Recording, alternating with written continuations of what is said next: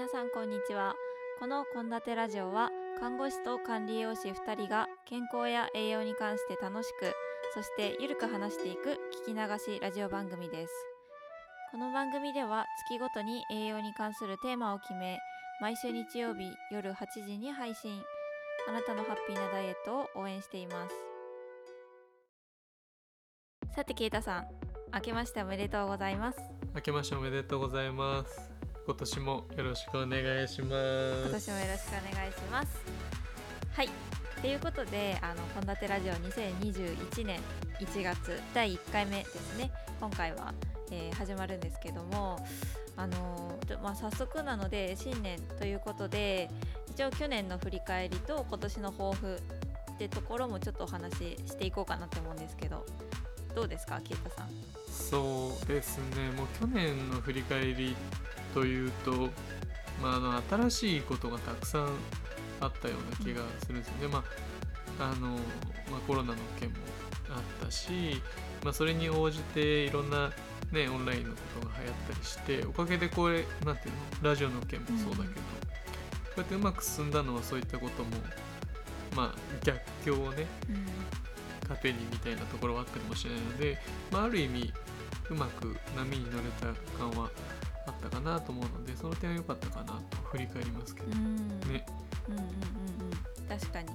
いや本当にうんこの環境の変化っていうのが、まあもちろん毎年こう1年振り返るとなんかわあ今年もなんかだいぶ違った1年だったなってよく思う年なんですけどなんか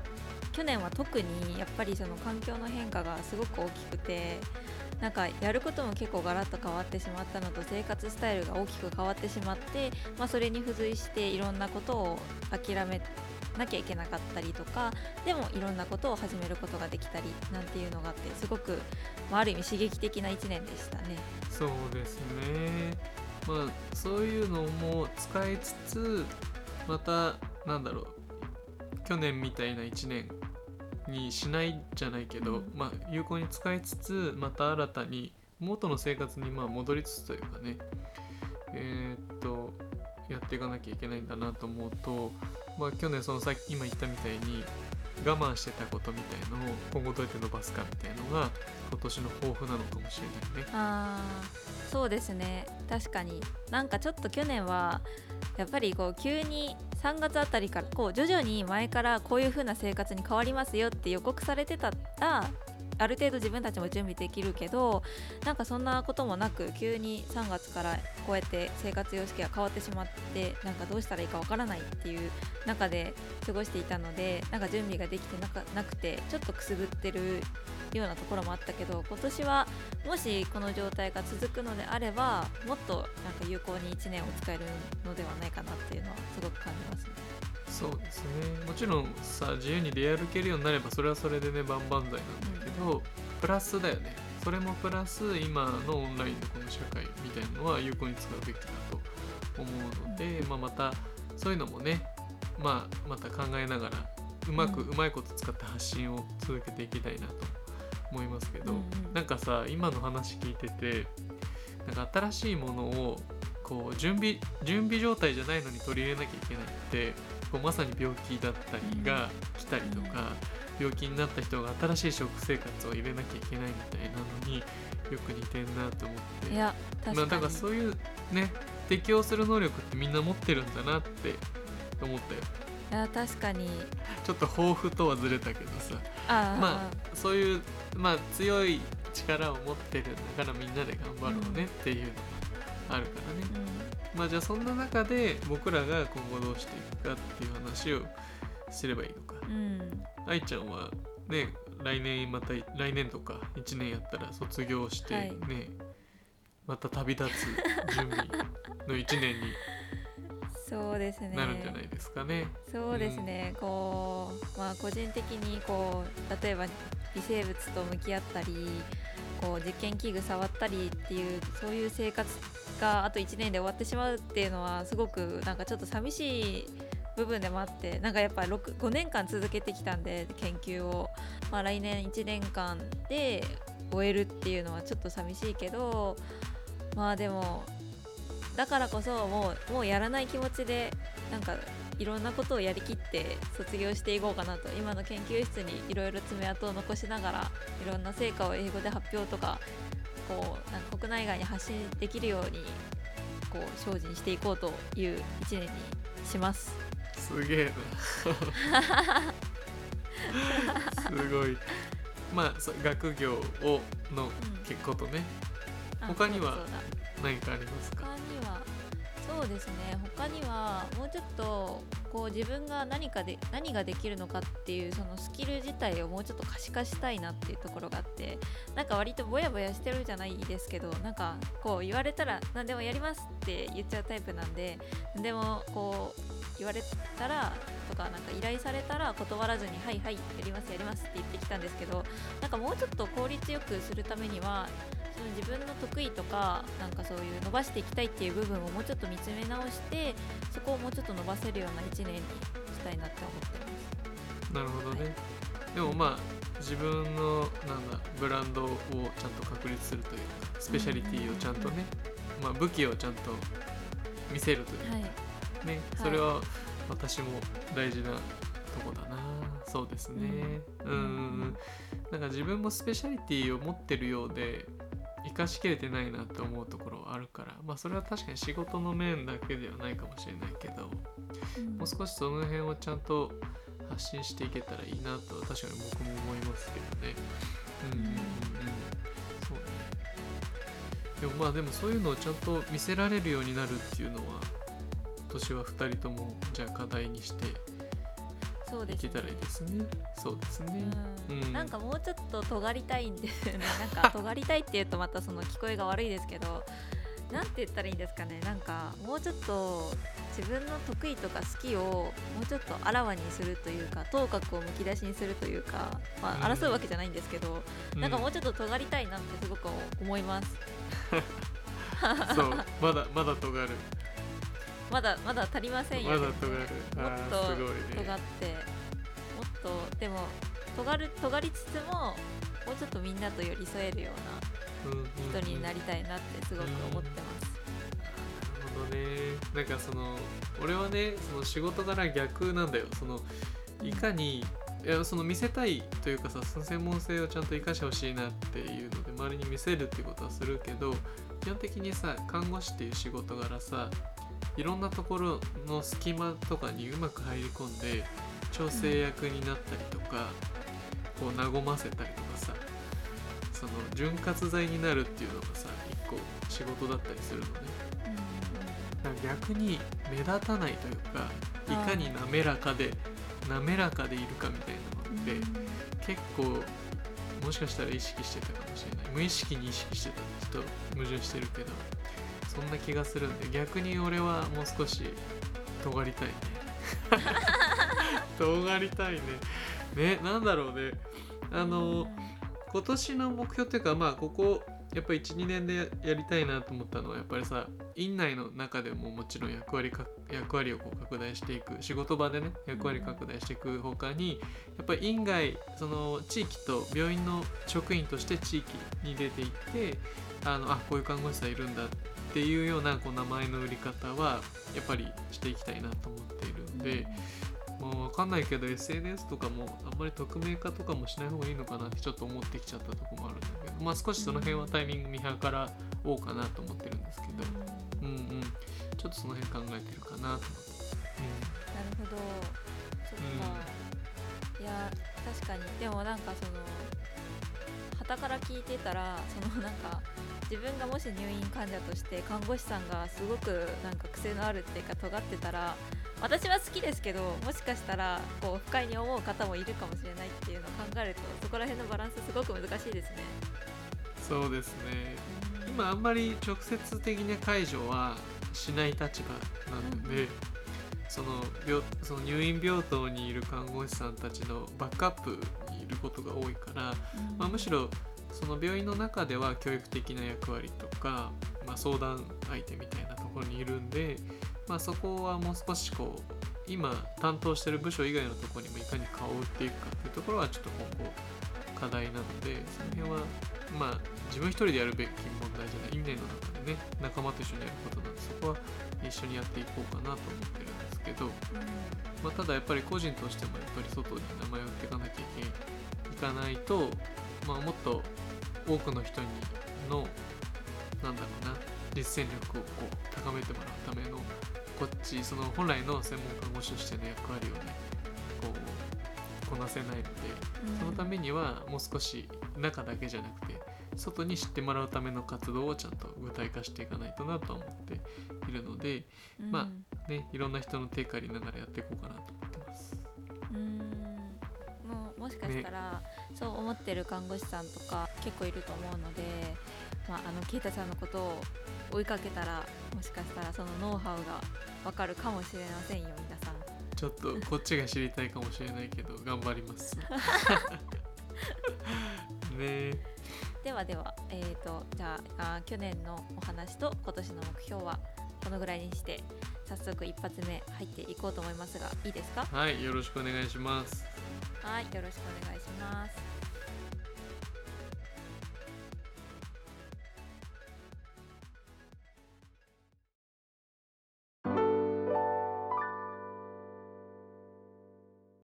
はいということで2021年一発目は食物繊維についてお話しします。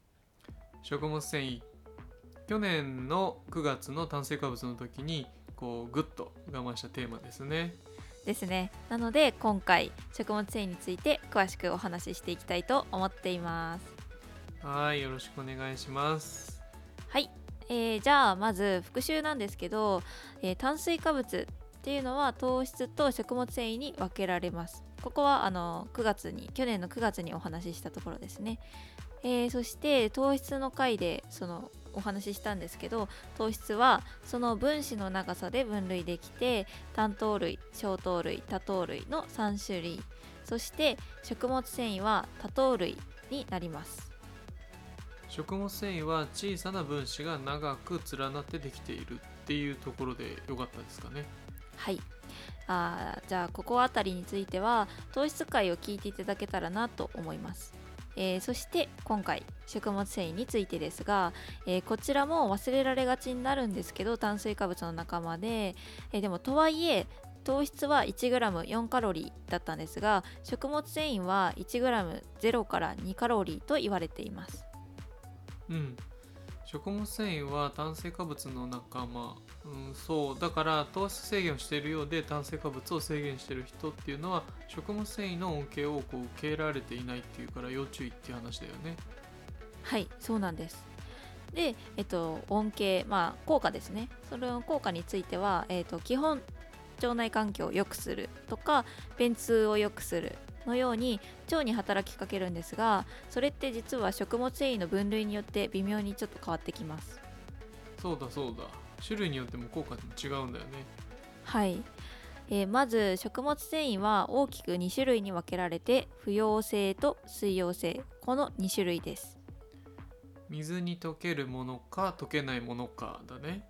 はい、じゃあその水に溶ける水溶性食物繊維からいきますね。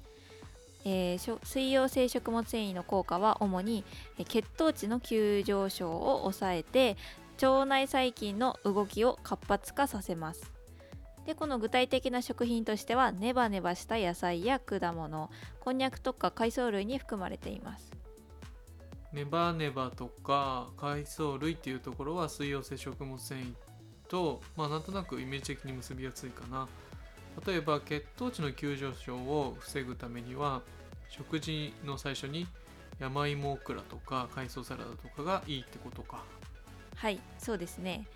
あとは朝食に果物を食べるのもおすすめです、えー果物に含まれるペクチンと呼ばれる食物繊維はリンゴなどに含まれているのが有名なんですけど血糖値だけじゃなくてこう便を柔らかくするので便秘の方におすすめです。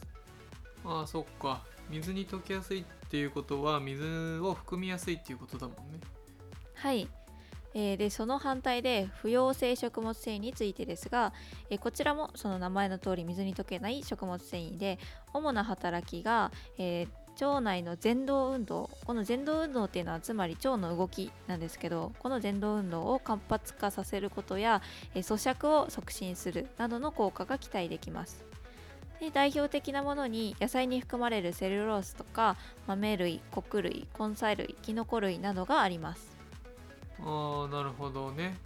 さっきは果物とか水っぽい感じだったけど豆類とか穀類っていう寒物系をイメージしたら分かりやすいのかな？はいフォローありがとうございます。その通りで、えーつまりまとめると水溶性食物繊維は腸内細菌へのアプローチ。不溶性食物繊維は腸の動きへのアプローチをするので2種類の食物繊維をバランスよく摂ることが大切になってきます。そっかそもそも両方とも含まれている食材っていうのもたくさんありそうだね。はい実はそうなんです。で、えー今月は、えーと「オムニバス」と題しましてあの食物繊維は1回しかしないのでここでサクッと実生活編も取り入れていくということで、えー摂取量の目安なんかについても話しますね。えー食事摂取基準に載っている食物繊維の摂取量は、えー18から64歳の場合、えー女性 18g 以上。男性 21g 以上を食物繊維の1日の摂取目標量として定めています。ただこれって水溶性と不溶性どちらをどのくらいっていうのが明記されていないっていう現状があります。あらそうなんだ。うんどっちかに偏るっていうのは良くないよねやっぱり。そうなんです。なのでちょっと明記されてないっていうのがちょっと私的には謎なんですけど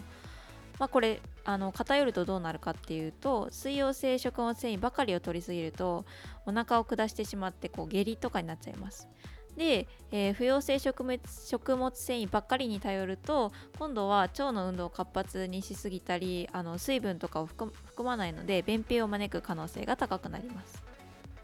そっか。豆類ばっかり食べるのも良くないしかといって海藻ばかり食べるのも良くないっていう感じかな。はい、えー例えばあーダイエッターとかのダイエッターの中で低糖質食材が人気で特にあのおからパウダーなんかがよく使われていますがあれって実は食べ過ぎると便秘になってしまったりおならの原因にもなるので、まあ正直あの心配しているところなんです。うん。野菜果物穀類豆類海藻類ももろもろまんべんなくね。そうですねあただ水溶性と不溶性をバランスよく含んでいる食べ物もあって例えばオートミール、えーオートミールって 100g あたり水溶性が 3.2g と不溶性が 6.2g、えー比較的どちらも高い割合で含まれているのでおすすめです。ちなみに先ほど出てきたおからは乾燥状態の 50g あたり水溶性が 0.8g に対して不溶性が 21.8g なんです。なのでもう1日に乾燥からを例えば 50g 食べたら成人男性の目標量には達成するた到達するもののそれがほぼ不溶性で占められてしまうのでお腹を痛める痛めてしまうよっていう原因お話なんです。なるほど。どちらかというと豆類をよく使う和食は不溶性に傾きやすい気もするね。そうですね。まあ食物繊維に限って話せばそうなるかもですねあ、えーそもそも日本人の食物摂取量は、えー国民健康栄養調査のような食事量の調査を見てみるとだいたい 15g が平均と言われていてでもこれって若い人ほど少ない傾向にあるみたいです。で私個人的には食物繊維は1日にどれくらい食べたか結構気にしていて最低でも15から 20g は取るように心がけています。へえそうなんだ。具体的にはどんなものを意識して食べてる？そうですね、えー、とさっき言ったオートミールが個人的に昔から好きでもう結構高頻度で食べてる食べてるんですよね。であとは主食の玄米とか野菜そしてあの大好物の果物とか海藻類ですね。であの根菜類ってあまり食べなくてちょっと一人暮らしだとなかなか買わないもんで。そっかそうだよね一人暮らしは野菜とか果物買う機会あまりないもんね。でもまあこのラジオをきっかけに買っていただけたらと思うんですけどね、まあ、思ったんだけど孫は優しいって理にかなってるんだね。そうですよね。えーあの孫は優しいっていうのは、えー、とまが豆ごごまわわかめ転じてこれ海藻類ですね。と野菜魚しいたけが、えーと、キノコ類のことで最後芋類ですね。確かにこの魚以外ってどれも食物繊維が豊富な食材になってますね。うん。まあちなみに僕もまあなるべく野菜は意識して取って一定食物繊維取れたらいいなとは思ってるんですけどね。はい。ですよね。なので皆さんも、まあ、この孫は優しいだけではなくて他にもいろんな食物繊維な豊富な食材いっぱいあるんで取り入れてみてくださいはいぜひそうしてください、まあ、基本的にはね和食には多く含まれていてただコンビニ飯とか加工食品にはあまり含まれてないということですかね。はい。それも若い人の食物繊維摂取量が少なくなっている原因でなのでやっぱり自分で料理しながらどれぐらいの食物繊維を摂取できているのか意識することが大切になってきています。どうしても忙しくて料理が難しいっていう人も主食を玄米に変えて変えたりしてなるべく未生成の穀類を選ぶだけでもだいぶ変わりそうですね。うん確かに、えー、主食に食物繊維豊富なものを持ってくるだけで確かにだいぶ変わりますね。あただこう個人的になんですけど最近特に注意してほしいことがあって低糖質食品。これほんと気をつけてください。ん？低糖質食品何を気をつけたらいいんですか？あの昨今のこの糖質制限ブームに乗っかって企業努力で結構今いろんな糖質低糖質食品が販売されているんですけどその裏表示を見てみると食物繊維 15g とかって平気で書かれてるんです。15g って軽く1日分じゃん。それパンとか麺とか？そうですね。あの低糖質食品って実は食物繊維をたくさん加えられていることがほとんどなんです。例えば難消化性デキストリンとかイヌリンって呼ばれるものが代表です、え、糖質制限中は食物繊維源である主食を食べない人がいるのを考慮して食物繊維を過剰に添加していたりまあ、それかあの糖質の代わりに添加していたりともうほんと気をつけないとお腹ピーピーの原因になっちゃいます。そっか。低糖質に注目して他の成分考慮成分の考慮しなかったから弊害も生まれるってことですね。はい。もうなんかたまにえげつない脂質量とかも見ますしなんかそもそも糖質を抜いたような不自然な食品商品には何かしら裏があるのでご注意を。どうしても糖質を控えめにしたいという人は糖質の質を気にすることをお勧めします。9月の糖質会を聞いてもらうことにしましょうはい。では食物繊維はだいたいこんな感じで簡単にまとめたいと思います。えー、食物繊維は炭水化物の一種で糖質一分子が長く連なってできたもの。なので分解に時間がかかる。あるいは分解されないので低エネルギーです。また2種類に分解されて水溶性食物繊維と不溶性食物繊維。水溶性は血糖値の急上昇を抑えて腸内細菌のバランスを整えます。一方不溶性食物繊維は腸内腸の動きを活発化させることで便通を改善してくれます。日本人の摂取量おすすめは成人の場合18から 21g で水溶性と不溶性どちらかに偏ることなく摂取するようにしましょう。野菜豆類果物穀類海藻類きのこ類根菜類などをまんべんなく摂ること。また、えー、市販の低糖質食品には過剰の食物繊維が含まれている場合が多いので3食主食に糖質オフパンを食べようもんならお腹ピーピーになるのでご注意ください。はいありがとうございました。愛ちゃんみたいにビーガンの人は取りすぎに注意しないといけないのかな？うんそうですね。ただ私の予想なんですけどビーガン生活が長くなるほど腸も食物繊維に適応していきそうな気がしていますこれあくまでも私の予想です。そっか。ならそういった体の変化的なものもぜひ今後ラジオでお話ししてもらおうかな。はいわかりました。はい。じゃあ2021年1月はオムニバス。ということで来週は？